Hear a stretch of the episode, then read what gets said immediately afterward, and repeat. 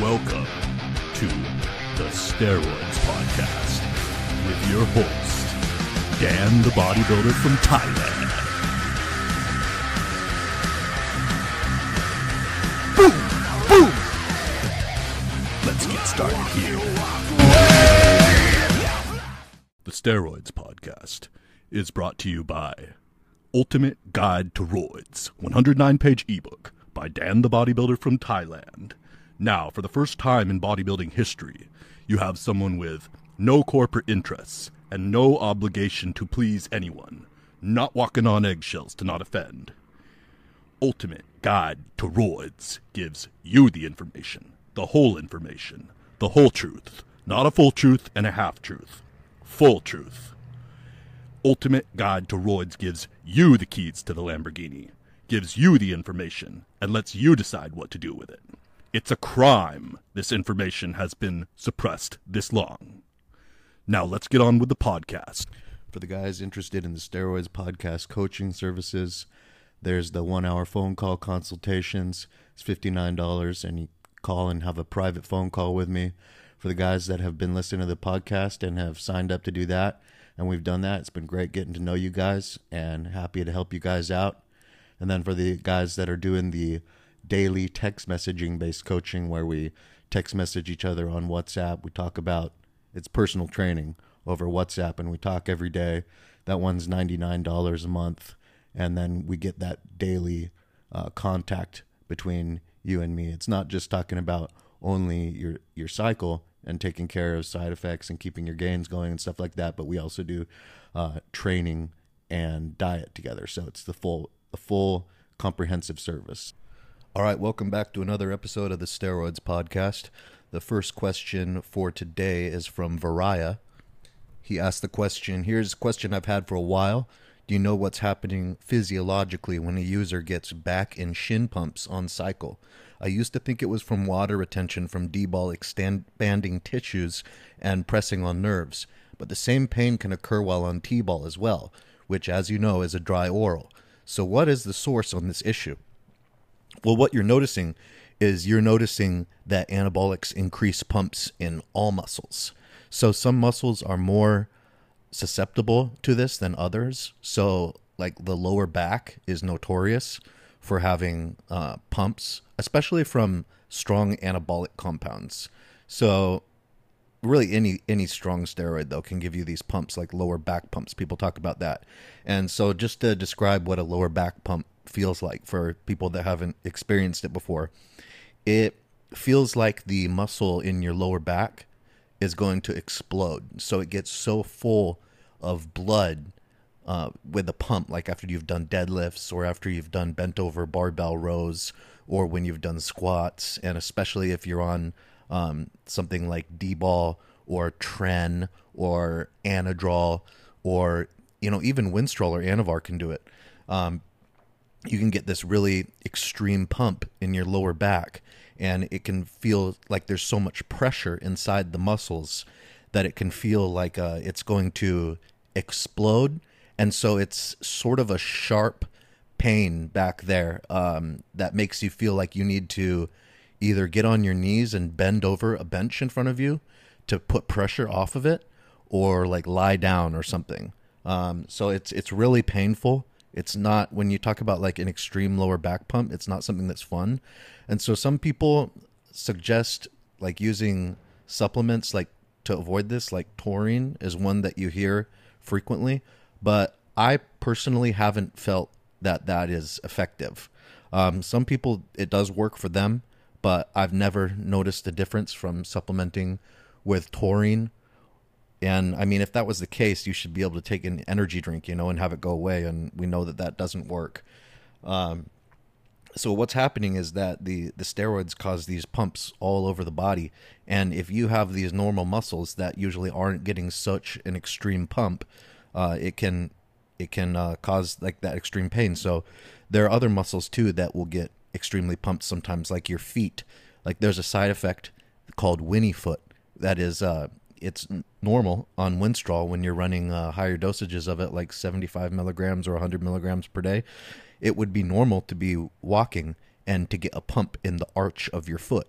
and the the pump could actually get so extreme um, when you're walking, especially if you're walking on an incline like up a hill, uh, where the arch of your foot, you know, there's not a lot of room in there for a lot of extra blood. Uh, There is a muscle there holding the arch of your foot, but there's not a lot of room in there for an extra blood. So if it does get that signal and it does start getting a big pump, it can be extremely painful and make you actually have to stop walking for a little bit, like stop walking for five minutes and um, have to take a rest. I, I remember getting this at school a few times when I would walk up the hill to my school and I would be using Winstrol and I'd uh, get an extreme pump in the arch of my foot and it would get so painful that I'd have to, you know, sit on a fire hydrant for five minutes and let it kind of dissipate and then start walking again, let the blood drain out of my foot. Um, other things that can cause uh, pumps is like cramping. So, especially con- clenbuterol. Clenbuterol causes cramping because it excites the muscles. It excites the the central nervous system. So clenbuterol also makes you stronger. When you take the tablet, you know, an hour later after taking the tablet, you're stronger. You'll be able to add like one or two reps to your max lifts um, that you could normally do. Like if you could normally do a five rep max with a with a certain weight, you'll be able to do it for like six or seven reps simply because you took the clenbuterol um, an hour or so or two earlier, and then it makes your your brain be able to send a stronger signal to your muscles to contract so they can work harder. Um, and so it, it keeps your your muscle tone or the tension that is in your muscles a little bit higher all the time clenbuterol. And so it's also it gives cramps. And you'll notice things like maybe like your tongue cramping a little bit or your fingers cramping a little bit or like the same thing like your feet like uh, the arches in your feet. That's that's not uncommon. Um, some of these some of these weird spots on your on your body cramping like especially in your in your fingers and in your hands. That's pretty typical. Or like in in your neck or under your jaw in that in that area um under your jawbone below below your chin but um in front of your neck that area can definitely get cramps from clenbuterol. So when you use these performance enhancing drugs um, it is normal to get some of these pumps and cramps um, and there's not really much you can do about it. Uh, The main the main thing to do is to make sure that your electrolyte balance is like level. That's the best thing you can do to avoid cramps. So having enough salt and having enough uh, potassium and magnesium. You know, if you just salt your food a little bit extra and you eat, you know, at least one potato per day, because potato is of common foods, that's the most potassium heavy food. It has one potato has about as much potassium as three bananas. And then, um, you know, if you are not getting enough magnesium, if you just take a little bit of a magnesium supplement, like a magnesium tablet, uh, usually if you take the full tablet, it'll give you diarrhea. So if you just crack it into four pieces and take a quarter tablet of magnesium per day, um, that's usually plenty of magnesium. Uh, so then you you get those um, you get those essential electrolytes and then if you eat meat you're getting enough calcium anyways so that's the other electrolyte. And but as- far as like completely avoiding them like no that's just kind of part of being on PEDs is getting some like more extreme pumps. I'll tell you a few things. Usually if you're carved up completely you're a lot more likely to get these kind of extreme pumps. Also Tren and orals give these extreme pumps uh, more so than other steroids. Like other injectable steroids don't seem to give them as much as trenbolone and orals do. Um, and it seems like Anadrol and D-bol, these ones that carry like more water retention, uh, they they volumize the cell more and make more uh, retention of glycogen, carbohydrate fuel storage inside the muscle cells, and so that they're storing the, the cells are stretched more. They seem to be the ones that cause the the worst pumps. But the the diet is probably the most effective way for you to mitigate this. Generally, if you eat less carbs, um, the the pumps, if you know if you're getting debilitating pumps, uh, then if you eat less carbs, generally it's not so so much like that. And also just like a calorie surplus. If you're on a calorie surplus, the pumps seem to be a lot more extreme uh, than if you're not on a calorie surplus. So those are the main ways to take care of it. Is just making sure that your electrolytes are balanced, and uh, then carbs and calorie surplus. uh, being both things that make the pumps more extreme. So you can cut back on those. Uh, but, you know, having those really ba- uh, extreme pumps like that, painful pumps, is a sign that you're really anabolic, you know, gaining strength, gaining muscle. Uh, I remember during the first time that I ever used Winstrol, I remember um, it giving me a pump. I think I was I think I was using two tablets per day. I think I was using 50 milligrams per day. I think they were 25 milligram tablets, and I remember the pump in my forearms was so extreme and so rock hard um, that literally my forearm felt like a rock to the touch because it was so full of blood um, that if you touched it, there was no give to the muscle. It was so swollen, and the um, veins, the little capillaries in my skin, actually started exploding during my workout. So I had these little um, exploded blood vessels like all over my forearms. Um, there was like a definite, uh, there was a definite. You looked at my arms, and there was little red lines all over the place. I could see them during my workout, and that was my first time um, being on a Winstrol cycle, using Winstrol in my cycle, and so that was that was uh, an example of the pumps. And one thing, here's another thing, is that when you are a new user of steroids and you haven't been using them for as long, you're more likely to have these extreme pump side effects. And then as you've been using them for longer, they become less common. But if you have been eating a lot of food and you are in a calorie surplus, they definitely do always happen. And they also are a sign that you're super anabolic and that you're, you know, making muscle size and strength gains if you're getting these pumps. So that's the answer to that question. Next question is from Jacksino. Yes, for next steroid podcast, can you go more in depth about high dose equipoise with medium dose testosterone? I heard about that from your friend from France, uh, pro bodybuilder from France that we had on the show, but we had to take the episode off.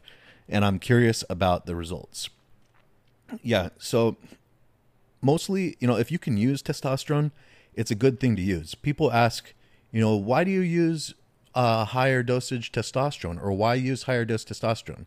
So the first thing that I have to say is that most people that say, you know, I don't use a high dose testosterone, you know, I only use 250 milligrams per week or 500 milligrams per week. And then they have like a, an impressive physique. Most of them are lying.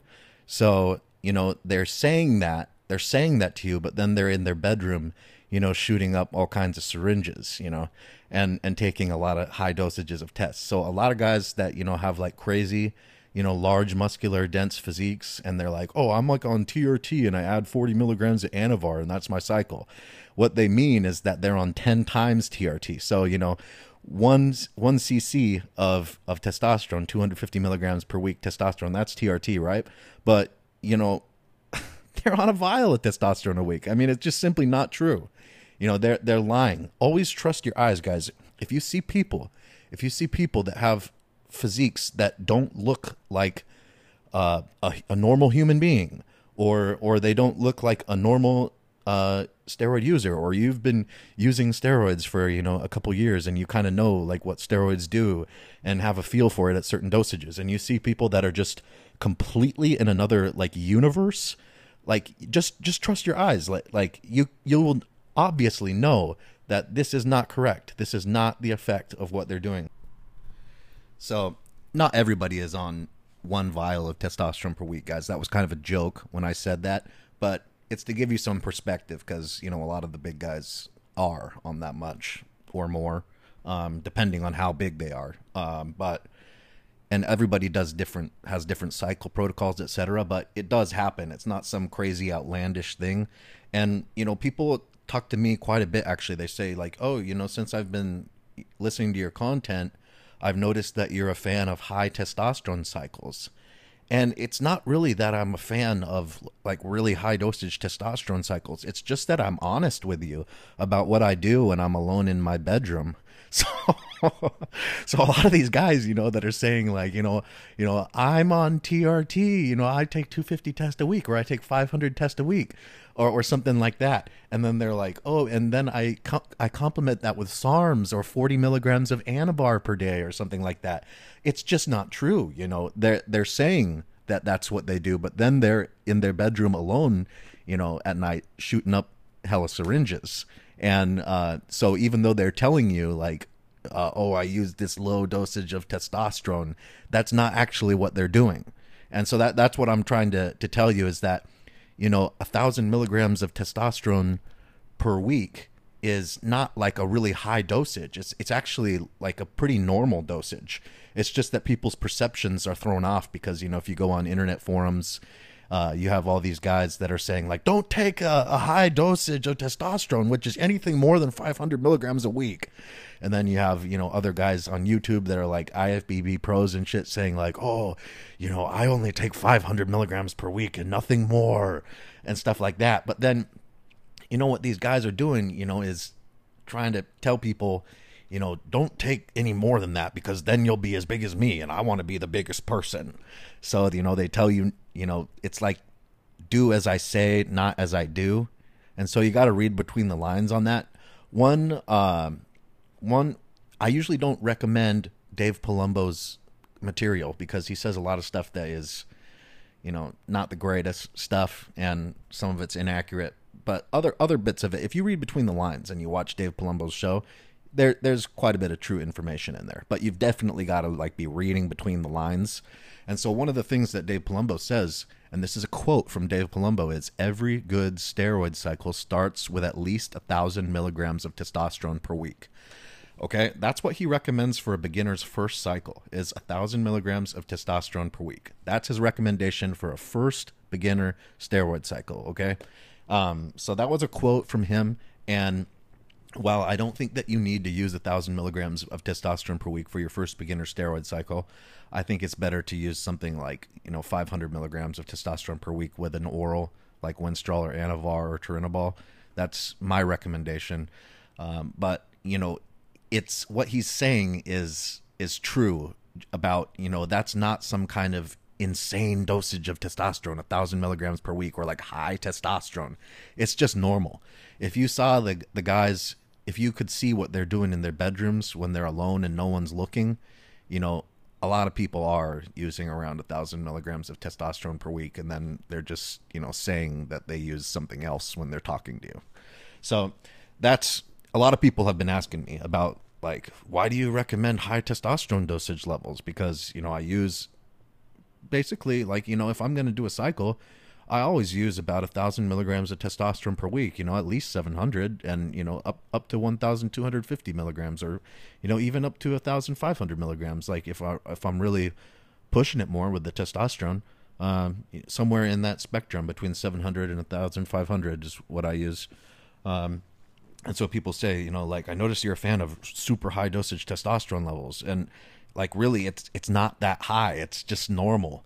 Uh, you know the guys who are really into high testosterone dosage is you know one vial per week or more. Another example of this that is confirming that you know what i'm saying about that you know high testosterone dosage is generally in reality one vial per week or more would be when dorian yates uh, he gave an, an interview on a youtube show called london real. And in it he talks about how he experimented with up to 3.5 grams of testosterone per week. And he said that at the time when he was experimenting with that back in the 80s, that was considered a lot. And that guys who were doing 2,500 milligrams or one vial of testosterone per week were usually the power lifters. That's a, a, quote from, from Dorian Yates. Okay. So he's talking about what guys were doing back in the 80s and what was considered a high testosterone dosage back in the 80s. So you got to like go look back through this to find out what really is a high testosterone dosage. And I'll tell you too that you know higher testosterone dosage is higher than 1.5 grams per week. Um, it, it, does start to give side effects for a lot of people, like a high blood pressure, water retention, Um, definitely noticing water retention in the skin outside the muscle. So something like your your sock when you remove your sock, having a, an indentation there, or laying on the bed on your stomach and noticing lines all over it when you get up. Once you start getting over 1,500 milligrams of testosterone per week, those side effects for most people do start coming on stronger. Um, and you know, a thousand milligrams of testosterone per week is a great dosage, and you can do a lot on that. But I'm saying this stuff because you guys have been listening to the podcast for a while, and you know, while I don't want to promote like high dosage usage to you guys, I do want to help you understand accurately what people actually do to achieve their physiques and what dosages they're actually using, what dosages, you know, are considered normal or what dosages people in the gyms that you see who are big are actually using, not what you've read on the internet or what somebody on the internet has told you is is big or what is normal. But actually in reality when you go to the gym and you see people who are large, you know what they're using. So that's why I'm saying this to you guys. But not everybody does good on high test. And so, you know, Jacksino was asking about equipoise, and that's why we got off on this testosterone rant here uh, was because he was asking about um, using medium testosterone dosages with high doses of equipoise. Um, and so equipoise is a steroid that it turns into estrogen a lot less than testosterone.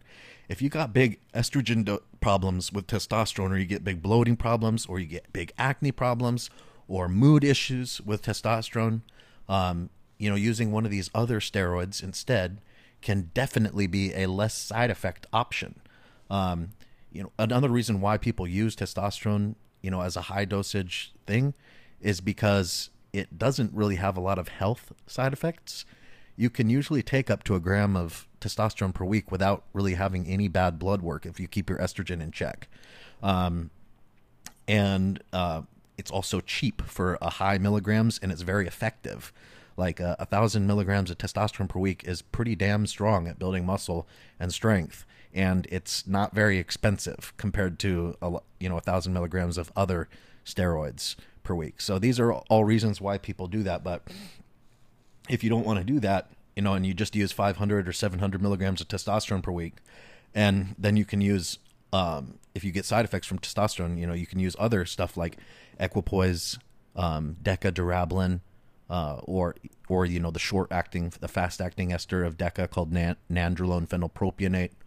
Um, that's like a, it's like a, it's similar to testosterone propionate. It kicks in in a few days, and then there's also primobolan. So equipoise, DECA, primobolan. Those are like the three mass building injectables that are common, um, other than testosterone that you can use. You know, obviously trenbolone as well but trenbolone is another high side effect drug. So I guess you would say that there's there's testosterone, then there's primobolan, deca, equipoise, and trenbolone. Those are the five injectables that most people are building their physiques around, or like their bases for their cycles that they build their physiques around. And uh, you know, you can go with a lower testosterone dosage and then use a higher dosage of these other compounds if you don't like testosterone and you can use those instead to get your milligrams in there and you can grow muscle just fine. So, but just know that, you know, most of them are not quite as strong as testosterone. So, you know, two grams of testosterone is stronger than two grams of equipoise or primo or deca. Not a lot stronger, but but a little bit stronger. It's a, it's a little bit stronger. Uh, so if if you the main thing that you got to know is that most people who are big, jacked dudes who you go and you see them at the gym and you say like, "Damn, that dude is jacked as fuck." Um, you know, the average dosage that these guys are running is somewhere between 1.5 to 2.5 or so grams of gear per week when they're on cycle. Somewhere between 1,500 milligrams up to around 2,500 milligrams of total steroids combined per week. So that means like, you know, their testosterone, their anavar, their equipoise, their primobolan, whatever, you know, whatever they're doing their cycle with. If you added up the milligrams of all the different steroids that they're on, then you know the total milligram dosage would be somewhere between 1,500 to 2,500 or so in that range milligrams per week. That's the common dosage that you're going to see. You're going to see um, people outside of those dosages, but those are going to be like outliers. Okay, so the ma- the majority of the concentration, if you made like a graph with dots with people, um, you know, and what their dosages were, you're generally going to see them within that area. If they're the guys that you see at the gym, and you say like, "Damn, that dude is jacked as fuck," that's that's going to be it. So if you don't like testosterone and you want to put more milligrams into uh, into getting in that range with other steroids, then that's fine. That's fine. Um, but you know, a lot of other steroids do have some health side effects. You know, they can affect your blood work bad. You got to check your own blood work to see, you know, whether or not they do uh, affect your health bad. Um, but you know, normally testosterone does not affect your health badly. It's a bioidentical hormone. Your body knows exactly what to do with it. And then also, a lot of these other ones are more expensive. So, you know, even me, if I, you know, if I had an unlimited supply of Primobolan for free, all right, I would probably use like you know three cc three cc's or four cc's of testosterone per week, and I'd use like a gram or a gram and a half of Primobolan per week. Um, you know that would be even my preference, but that's freaking expensive. That's freaking expensive. Okay, so these are all different reasons of why you know people do what they do. Uh, hope that clears that up a little bit uh, with uh, going into high doses of equipoise and what it does, yeah, it grows it grows muscle great. As long as you're getting in with into that 1.5 to 2.5 or 3 grams or so of total anabolic steroid milligrams per week. You know, if if you're total if you're using equipoise, primobolan, um, deca, whatever, testosterone and getting into that area, um, then you know that's going to be the sufficient amount of roids that you're going to need to have flowing through you in order to be jacked as fuck. Okay, so next question is from For the Glory. Okay, well, I've suffered secondary hypogonadism for a while. It's basically inhibited normal growth and development. I use some natural stuff to help progress my test levels, but it just isn't cutting it. I was wondering though if I could use primobolan or even low dose Anavar Winstrol equipoise instead of actual testosterone to avoid certain sides. I'm not prone to hair loss, but it is a fear, so I've considered DECA only too. Still interested in competing further and getting serious with fitness, so I'm looking for gains as well. Okay, so this guy, for the glory, he sent me a picture of himself, and he's an adult. So he, even though he does have secondary hypogonadism and it inhibited some normal growth and development, that phase for him is over, and he has used some some hormones and stuff. So um, he's not going to be like growing anymore. He's already an adult. Okay, but you know, for guys that have, if you do, if you did have normal or uh, hypogonadism, which is low testosterone, low hormone hormone levels, and testicles that are not functioning fully, um, you know, when you went through puberty and you have like a short penis or something like that, um, you can actually grow it um, or or like you can actually grow like a, a couple inches, like possibly you know an inch or two onto your height, or or get some of that normal development, like uh, some chest hair appearing, or like your your penis growing to you know what would be its normal length if you had some of those uh, if you would have had normal uh, hormone levels during puberty.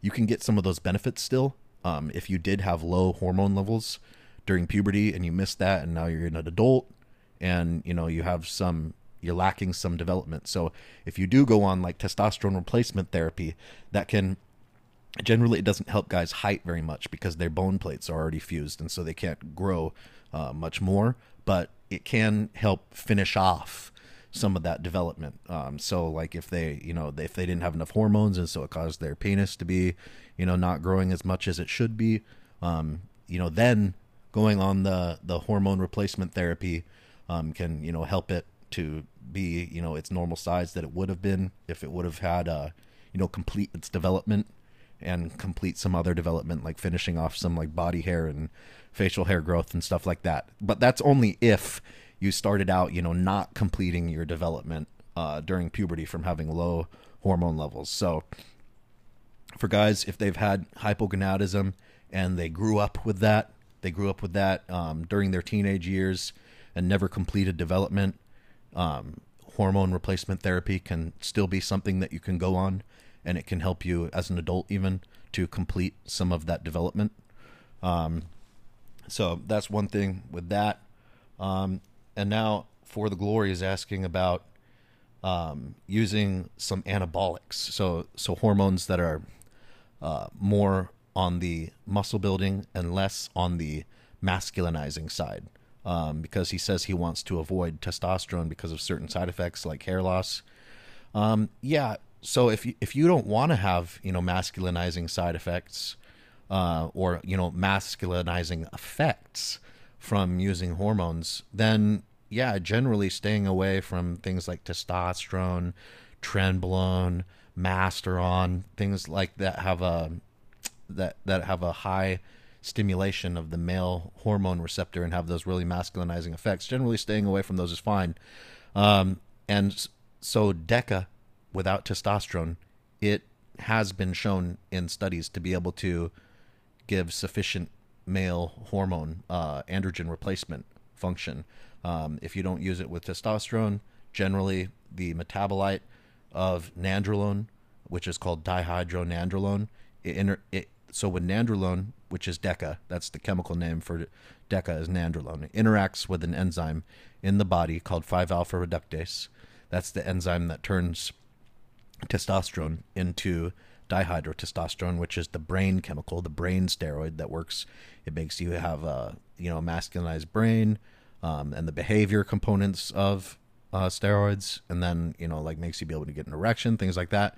Okay, so since if you have no testosterone in your body, but you have nandrolone in your body instead, DECA, that same enzyme 5 alpha reductase interacts with the nandrolone, and it is able to convert that nandrolone into a more potent version that can still act in the penis and in the brain called dihydronandrolone. So it's it's not nearly as potent as dihydrotestosterone, but if you have high levels of nandrolone, you know, so then then you can get enough of that dihydronandrolone that you can still get that full um, hormonal function in your body. So if a normal person was taking like uh, 250 milligrams, you know, of testosterone per week, you know, they would be able to get the full um, hormonal benefits and having their hormonal system being stimulated like a like an androgen replacement therapy benefit from that okay? But in order to equal that with with nandrolone you have to take a higher dosage of nandrolone because you got to have that that metabolite of nandrolone that does the effects that stimulate your hormonal system in order to enough in order to replace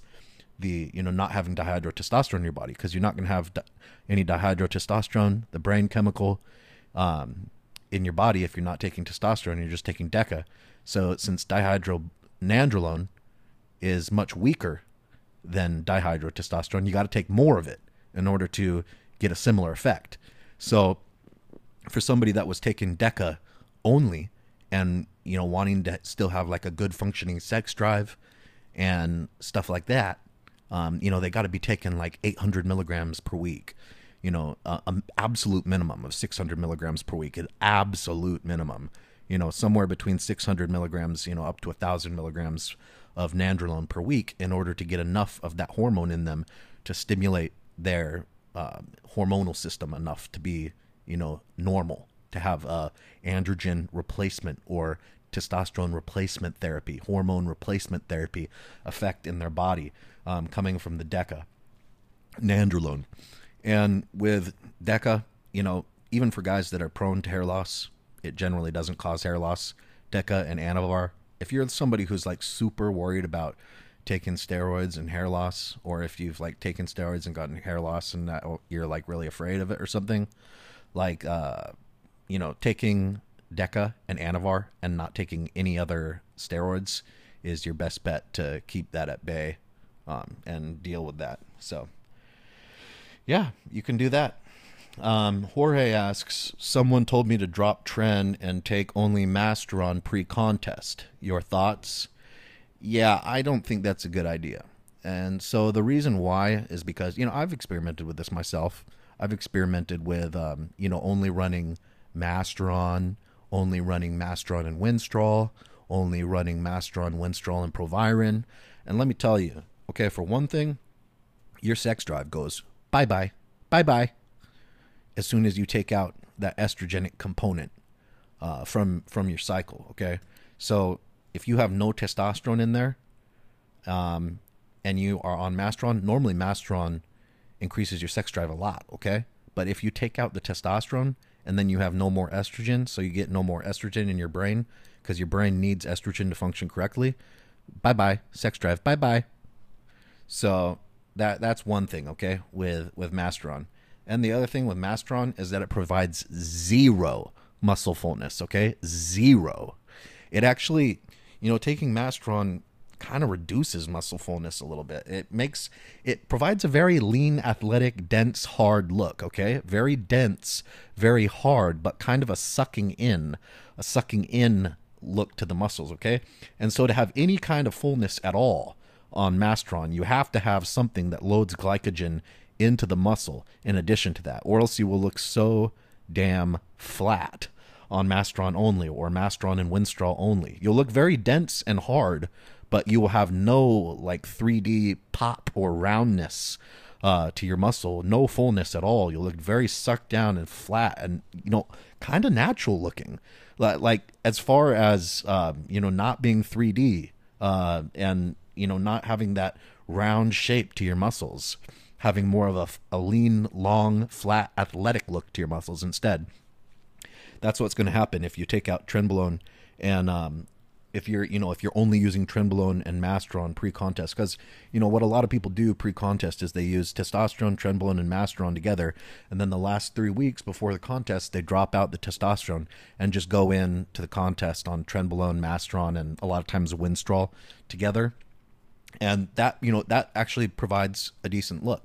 The trenbolone keeps the glycogen storage in the muscle, uh, you know, high enough that you know there's still some 3D roundness and pop, but then there's no water retention at all from having any testosterone in there. So they they get the combination of having that lean, dry, hard, suck down look while still having some muscle fullness um, with the trenbolone in there. But if you do take out the trenbolone and only go on the Masteron, let me tell you, I mean, you should try it just so you can experience this. You should try it and and see what happens because yeah, you get so flat.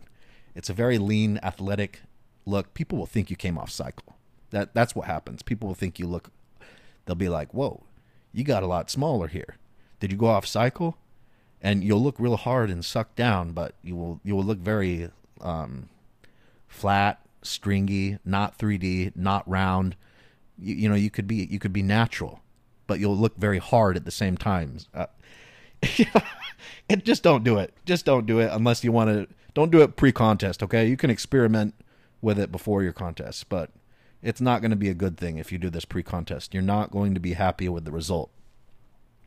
Garrett asks, "Hey man, just recently discovered the podcast, and I'm a huge fan. I've done two cycles of tread, and I'm about to jump on another stack but want to tone it down a little. How does one go about finding pharm grade gear, though? I have access to a few underground labs, but listen to your podcast about your infection. Okay, so getting pharm grade gear, I said that, you know, after my leg infection, I said that, you know, I couldn't use or I couldn't inject myself anymore with underground lab gear because you know it's Russian roulette. You know, are you going to get an infection if you use underground lab gear? Probably not. But could you get an infection like me if you use underground lab gear? Yeah, yeah, you're putting yourself at that risk. Um, and every bodybuilder that's honest with themselves knows that you know it is it is it's not probable, but it can happen. And it's kind of like Russian roulette, you know, low probability Russian roulette, you know, injecting stuff that's made by drug dealers um, into your body and uh, you know injecting that straight into your body through your body's defenses. And you know bad things can happen and they do happen. I'm not the only one who has had an infection from ugl gear you know uh, other people have too. So guys that are you know worried about that and thinking like oh i need pharm grade gear you know obviously it, it comes um, you know, it can be diverted. It, you know, people that, okay, I'm not even going to talk about that. Okay. There are hormone clinics in Florida.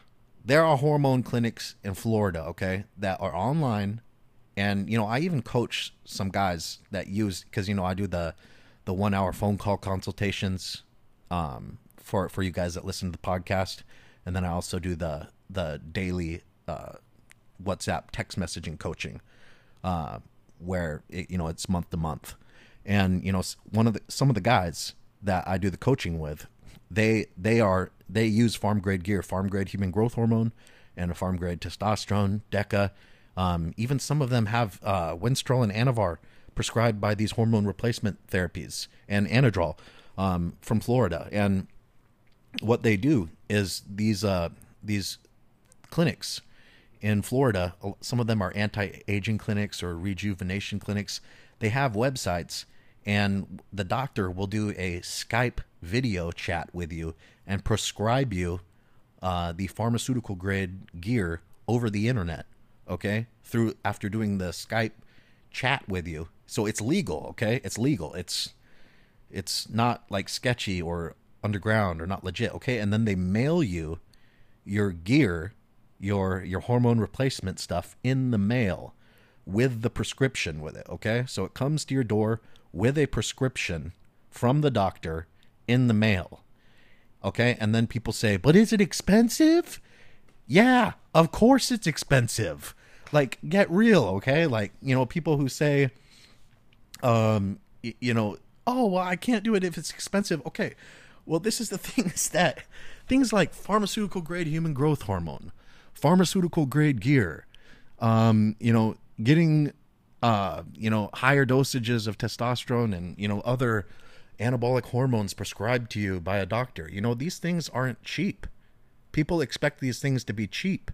Um, and that's the reason why a lot of people do use UGLs is because they're cheap and more accessible.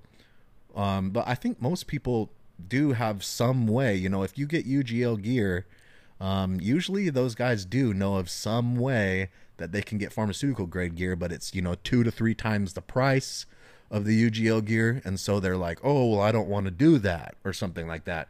And I mean, then if you choose that you don't want to do that, then like I said, you're putting yourself at that risk um, where you could have something happen to you, like what happened to me with my leg infection in Colombia.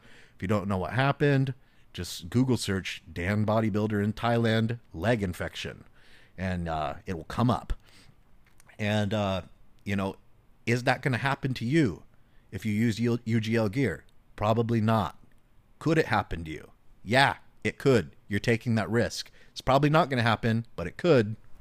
So, you know, that's that's um, why I decided for me. You know, I had that happen once. I got freaking burned, and I can't take any chances with that happening again.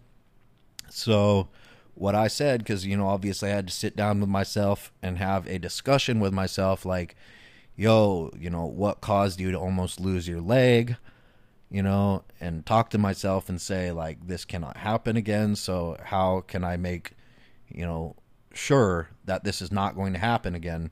And for me, what I decided that I had to do in, uh, for my life to take care of myself from now on is that I can't take any more injections uh, of UGL gear. So for injections, I only use pharmaceutical grade gear now. And then you know for tablets, you know I'm still okay with taking like a, a tablet for with a with a UGL gear. Uh, so like an oral steroid, I'm okay with that. Um, but as far as injections go, uh, that's a complete no for me. That's what I had to do, the decision that I had to make for my life to ensure that that will never happen again. All right. Next question is from Jay, who asks Hey, Dan, fan of the podcast. I've been a natural bodybuilder for eight years, successfully gained from 30, 130 pounds and now at 205 pounds lean. Now, if I want to take it to next level, what steroid stack would be perfect to start with and why? Okay, I checked out a picture of this guy because he sent it, and he looks good too. So great job on that natural bodybuilding. Good job with that. Um, with so I'm just gonna say like, what is the steroid cycle that I recommend for beginners? So earlier we talked about Dave Palumbo. He recommends for a first beginner steroid cycle a thousand milligrams of testosterone per week.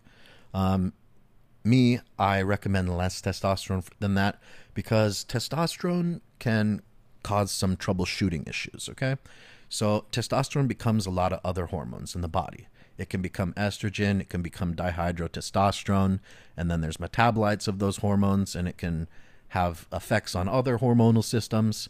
So, what I prefer to do is use a lower dosage of testosterone for a guy on a first cycle, and then um, use some other steroids in there that um, don't produce any other hormones other than just the hormone that you put into you. Uh, so, if you take a lower dosage of testosterone, you can have less trouble shooting with estrogen levels or dihydrotestosterone levels or whatever to have to tinker around with than if you take a higher dosage. So for guys that are doing a first cycle and they ask me, you know, like what should I take? What I say to them is I say two cc's of testosterone per week, 500 milligrams of testosterone per week, just because I think that less than that, um, you know, it really doesn't provide like that that wow or bang factor like at all that you're looking for because people have expectations when they're going on steroids and they're like you know they have expectations of what's going to happen. And you know if it's this really slow methodological gradual change that happens over months. That's not what they're really looking for and they're usually pretty damn disappointed about it. So um you know i i recommend you know 500 milligrams of testosterone per week paired with an oral that doesn't have any estrogenic effects or doesn't have any severe um, side effects really. And so usually like plug and play orals where you know for example with testosterone or trenbolone or deca or even equipoise you know when you use those you have to tinker around with anti-estrogen pills or anti-prolactin pills and be you know tinkering around with these dosages of these other chemicals to control side effects and shit. But with something like um like winstrol or anavar or turinabol or primobolan uh, you don't have to add anything in. They're just plug and play steroids. And there's no troubleshooting necessary. You just start taking it. You don't have to take anything else with it. You just start taking the roid and uh, it works. And it makes you look better. It makes you stronger. And it makes you grow muscle. Um, so in order to you know have that experience when you get on the the gear where you're like oh wow i'm i'm impressed by this like this is what i imagined would happen when i went on gear quickly gaining size strength muscle mass and looking better uh, what's going to work good for that is starting out with about 500 milligrams of testosterone or so per week, and then some, taking something like 50 milligrams of Anavar or Winstrol or Turinabol per day if you wanted to do an oral, and that's that's what I would recommend. Um, is one of those three: Winstrol, Anavar, or Turinabol at around 50 milligrams per day, uh, paired with 500 milligrams of testosterone that is the beginner steroid cycle that I would recommend. But some people are like scared to death of orals, and I don't think that that's really necessary. But if that's you for some reason, then you pretty much got to shell out the extra money for Primobolan if you are looking for that same kind of thing where it's like plug and play with no side effects and um, you know having that that expectation where you know you're looking better, getting stronger, and getting bigger. Um, and and it will also be a little bit slower, obviously, to experience the gains if you use Primobolan in comparison to if you use an oral. So, for those guys that are you know like dead set on not using an oral for their first steroid cycle, then it would be the same thing that I'd recommend. I'd recommend about a thousand, or sorry, about 500 milligrams or so of testosterone per week, and I'd recommend like 600 milligrams of primobolan per week with that. So that would be uh, a shot of testosterone twice per week and a full 3cc shot of primobolan twice per week. And uh, I mean those those would be easy cycles to do. There's not going to be a lot of side effects you have to deal with. You can pretty much just take take those roids and be good to go with the testosterone. You know, you're to have to probably take Arimidex or exemestane, you know, a couple pills per week, but that's it. And other than that, you can just be on the cycle, enjoy the gains, not have side effects, uh, not have any kind of like fucked up sex drive or anything like that, and just enjoy what you're doing. So that's what that's what I recommend for a first beginner cycle. Uh, the next question is from Grant, who asks, "Hi, first off, love the podcast. Bought your ebook, Ultimate Guide to Roids. Amazing depth of knowledge put into both. Starting my first cycle of 250 milligrams test enanthate 12 weeks, going to use Aromasin exemestane as anti-estrogen, and wanted to use HCG throughout. What dosage HCG would you recommend I use per week? Also, could you recommend which main blood work I should get checked for this cycle? Thanks in advance. All right, so with 250 milligrams testosterone per week, you're not going to have health effects, like negative health effects from that. That is a dosage that you know doctors prescribe regularly for testosterone replacement therapy, and that means for guys that have no testosterone, getting them up to normal testosterone levels. For most guys that take 250 milligrams per week of testosterone, that'll get them a little bit above normal testosterone levels. Like it'll get them around a thousand nanograms per deciliter, or a thousand, you know, somewhere between a thousand to thousand, thousand five hundred nanograms per deciliter. Whereas the normal normal range is more like 500 to 900 nanograms per deciliter um, or 600 and 900 or so for normal, you know, good testosterone levels in normal men who are not over 40 years old. Those are the normal numbers, so it'll get you a little bit on the higher end of the spectrum. But some guys it, won't. Some guys will get them still in the in that normal, completely normal spectrum. It depends on how your body metabolizes testosterone, how effective your body is at uh, getting rid of the testosterone drug once it's in your body. Um, how how high your blood levels will get. Um, so as far as like blood work and stuff like that, like you can definitely get your blood work checked, and you know, if you take steroids and you want to get your blood work checked, you sh- you should get a full a full regular health panel. So if you go on to a place like um, private web or private med labs, private MD labs, I think is what it's called dot com. Um, you know, you can order uh, if you don't have insurance or you don't want to do it through your doctor, you can just do it through them, and and they have a program where you can go to some kind of lab that they contract with, and if you live in major cities and you don't live in New York, because I think it's banned in New York, um, you know, you can go there, take a little blood test, and then they send the info to the website. I think it's called Private MD Labs, and um, then they they post your blood test results, and you can view them online, and that's that. And you know, generally what you want to do when you are on steroids is you want to get a full health panel. Um, some guys they want to check their testosterone levels when they're on cycle, and that's totally reasonable too, and a good thing to do. Uh, to see, you know, if your gear's legit, like if you're wondering, testing your total testosterone levels. But if you're looking at it for health, then you just need to get the general health panel that shows, you know, your your liver enzymes, your cholesterol, uh, your blood lipids, your kidney function, etc. Uh, shows all the normal stuff, and you can just see, you know, how the organs of your body are running, and mostly everything should be in the normal range. Um, some things that might be a little bit off sometimes is liver enzymes can be a little bit high, and that can be from taking oral steroids, or it can just be from working out because um, working out breaks down tissue and it makes your liver enzymes go a little bit high sometimes. Um, and then um, the other thing is uh, cholesterol can get raised a little bit from being on testosterone, um, and also from being on from being on uh, from being on oral steroids, and uh, then oral steroids also can affect your blood lipids as well. So those are the those are the testing parameters that usually get uh it's more common to see those get out of range from taking steroids.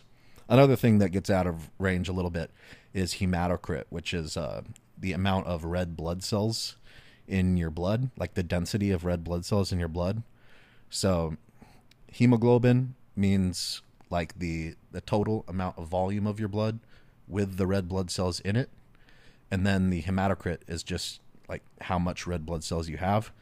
And so those those numbers are both related, and you know either of them can be good for looking at you know, do I have too many red blood cells? If you have high he- hemoglobin or if you have high hematocrit, those can both be accurate tests for showing, you know, if you have too many red blood cells in your blood. And um, the way that you get rid of that, though, if you if you get that, um, is you go you go give blood. You you donate blood. You get the blood out of your body, um, and that thins out your blood again and uh, gets rid of some of those extra red blood cells. But you know, talking about high red blood cell count is that, you know, a lot of athletes try to get high red blood cell count. You know, that's why you hear about people training at high altitudes and then coming down and competing at low altitudes. It's because at high altitudes there's less oxygen, so the body responds by producing more red blood cells. And they come back down to normal altitude and they have extra red blood cells, which means they have more oxygen being able to flow through their body, fuel their cardiovascular system, and fuel their muscles, so they're at an advantage. Another thing that people, you know, the athletes have been known to do is to, um, y- you know, draw their blood and take, you know, a bag of blood of their own blood, and then put it in the fridge and keep it there for months. And then when it's time for the competition, you know, their body has regenerated and has a normal blood again.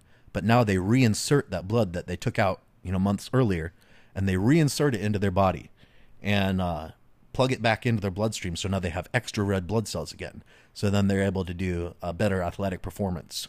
So when you're talking about slightly raised hematocrit or slightly raised red blood cell levels, um, it's something that athletes generally desire.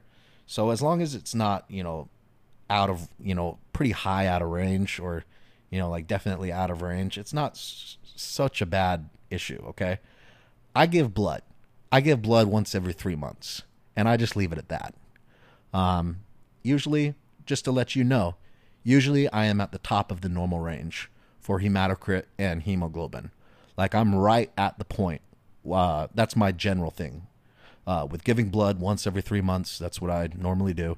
And when I go in and get my hematocrit and hemoglobin tested, my numbers are right at the top of the normal range, like bordering on what would be too high. So that's me. Okay, next question is from Mike.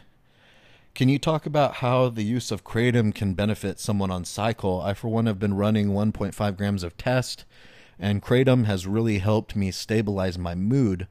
Also, a fast strain pre workout feels amazing. What are your thoughts? Yeah, kratom is an incredible pre workout drug for bodybuilding. So, um, you know, this is not a good thing, but back in the 90s, people were using injectable Vicodin called Nubain as a pre workout. You know, they said, you know, it, it, lowers cortisol, so it's good. But, you know, then everybody got addicted to Nubain because it's injectable Vicodin and they were taking it intravenously. And so people were walking around with fanny packs with Vicodin bottles and syringes inside. Not a good thing, okay? Uh, but so what kratom is is is there's different kind of opiate receptors in your body. Kratom is a plant that grows in Southeast Asia. And the leaves are ground up into a powder, and then you eat the powder, okay? And there are different kind of opiate receptors in the body. There's the kind of opiate receptors that um, morphine and its analogs, such as Vicodin, uh, can stimulate. And then there's other kind of uh, opiate receptors in your body. And the kind of opiate receptors that kratom stimulates are the ones that are not the same kind, primarily not the same kind that morphine and Vicodin stimulate. Okay, so it these receptors that the the kratom stimulates, it doesn't have those same kind of like real addictive effects, and it also doesn't suppress your breathing. So that's definitely one of the main dangerous effects of things like you know morphine or heroin or you know Vicodin is one the addiction potential and then two depressing your breathing and then dying from having a cardiovascular or uh, like collapse where you know you stop breathing. Uh, but with the kratom, that doesn't happen. It doesn't suppress your breathing, um, and then also it, it does have some some addictive properties to it. It's about as addictive as coffee is. Um, if you're a black coffee drinker, you, you know you know that's addictive. I, I mean, I've been addicted to coffee. I've definitely been addicted to coffee, where it's like I can't function without it.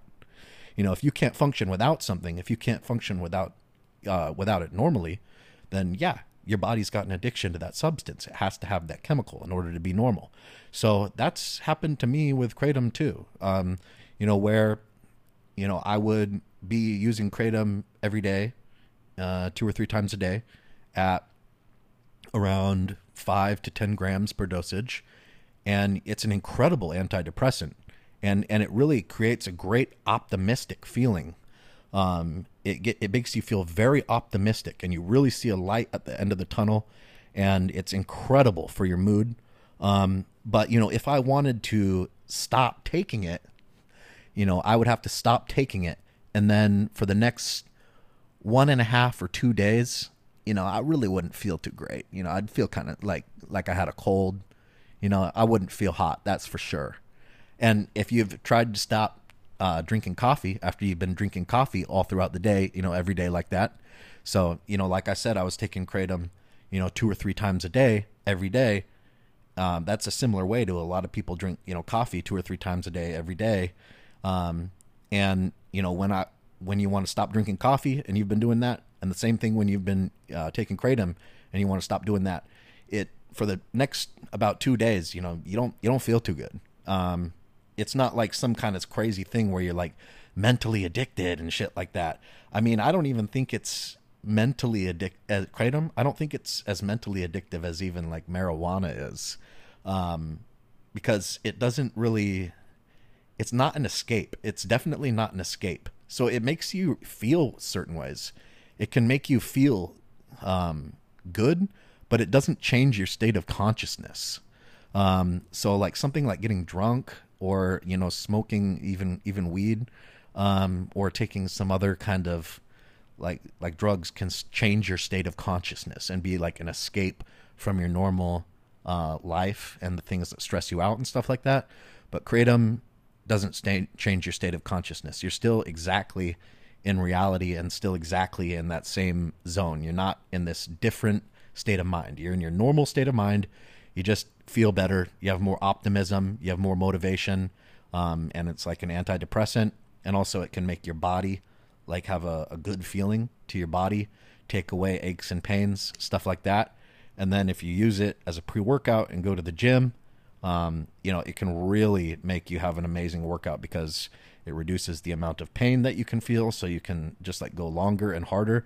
And also, you just don't get tired. You just cannot feel the fact that you get tired or worn out in the gym. So you can basically work out at, for two or three hours at high intensity um, and not feel tired, feel amazing, feel great doing that. Um, yeah. yeah, it's a, it's an incredible pre workout, and you know it's a, it's a really great thing. I don't use kratom anymore. Uh, the last time I used kratom was about six months ago. Um, I started using it because I got prescribed. I had a, a chronic injury, like a repetitive motion injury in my arms, and this was years ago. And you know the doctor prescribed me uh, tramadol. He pre- he prescribed me tramadol to be using every day to deal with that, and I didn't want to take that every day.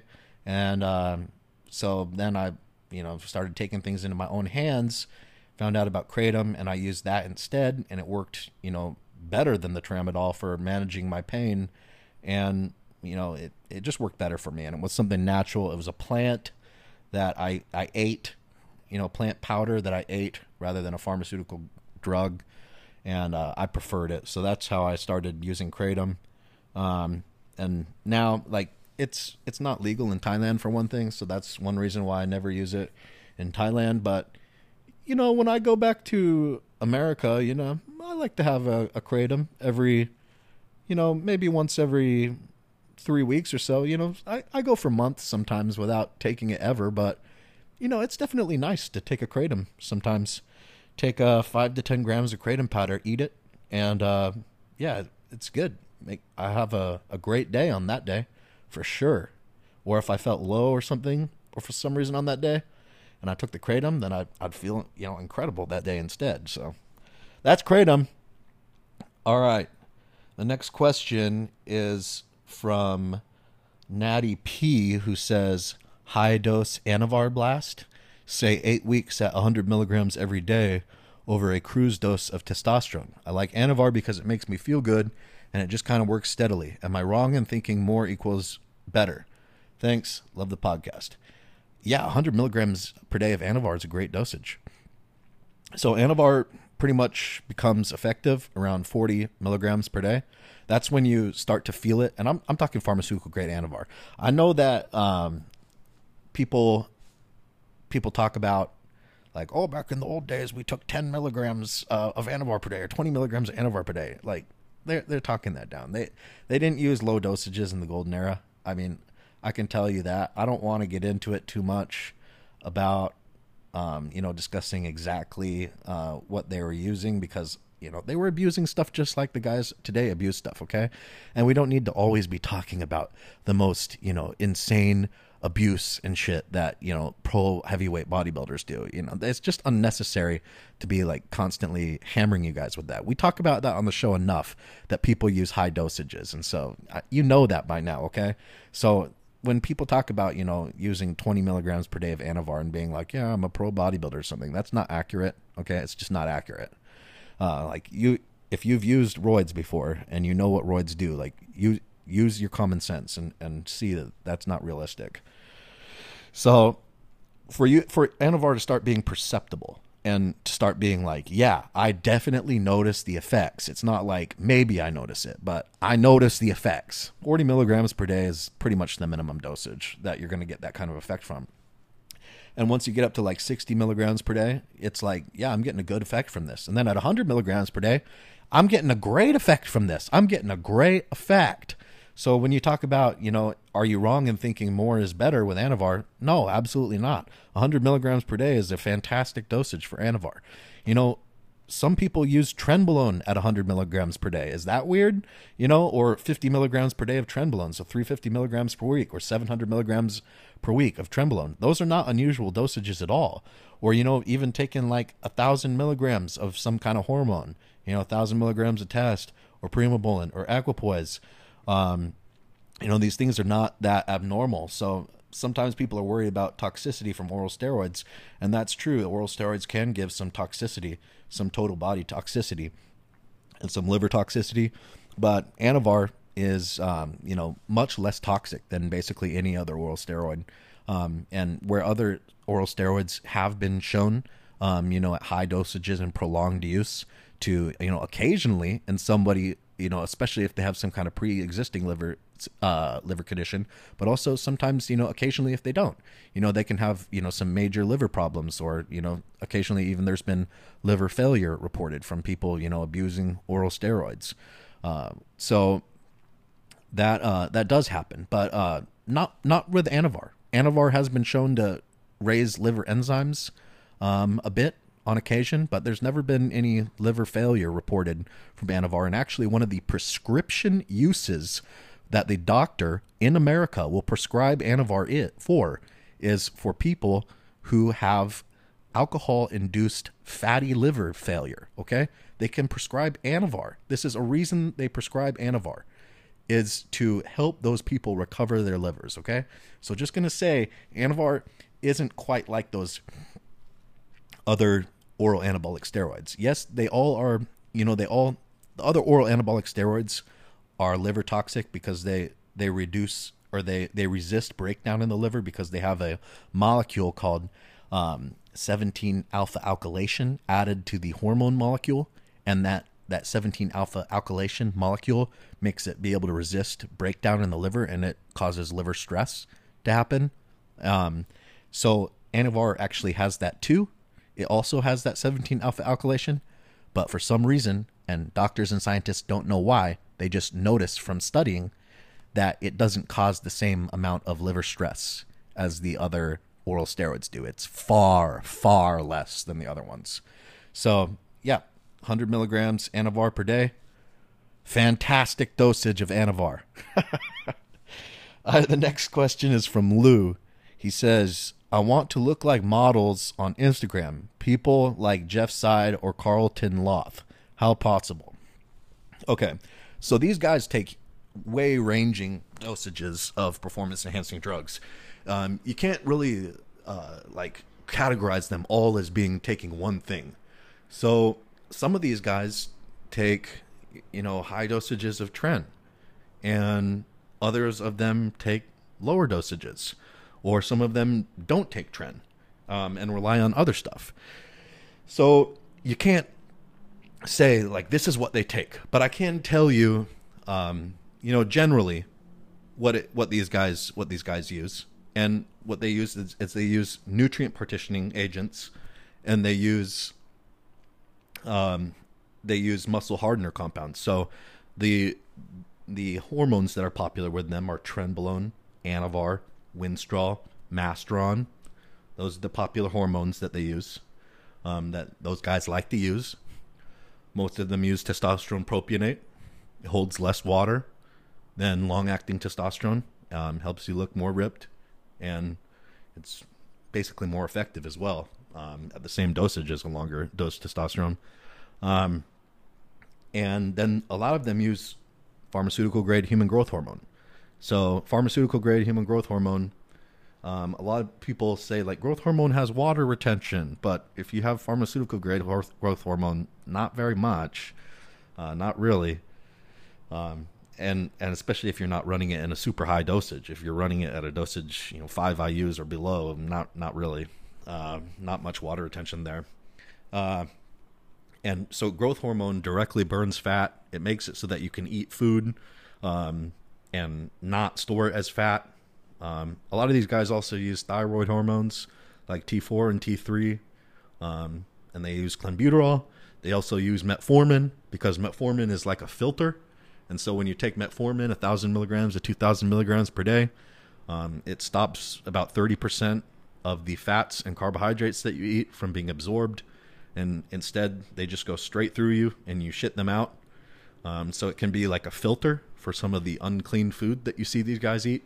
You see these guys like bragging and showing off by like eating pizza, eating uh, ice cream, stuff like that, and doing it frequently and saying like, you know, look at my body that I can maintain. You know, for those guys, um, you know, having a you know increasing their metabolic rate, their basal metabolic rate, um, by taking thyroid hormones, um, and then you know having a filter on their food uh, that filters some of the energy out and just makes it go straight through them, and they can shit it out by taking metformin and then taking human growth hormone, which blocks fat cells from being able to intake energy and promotes muscle cells taking them instead, and then also directly burns fat off of your stomach area.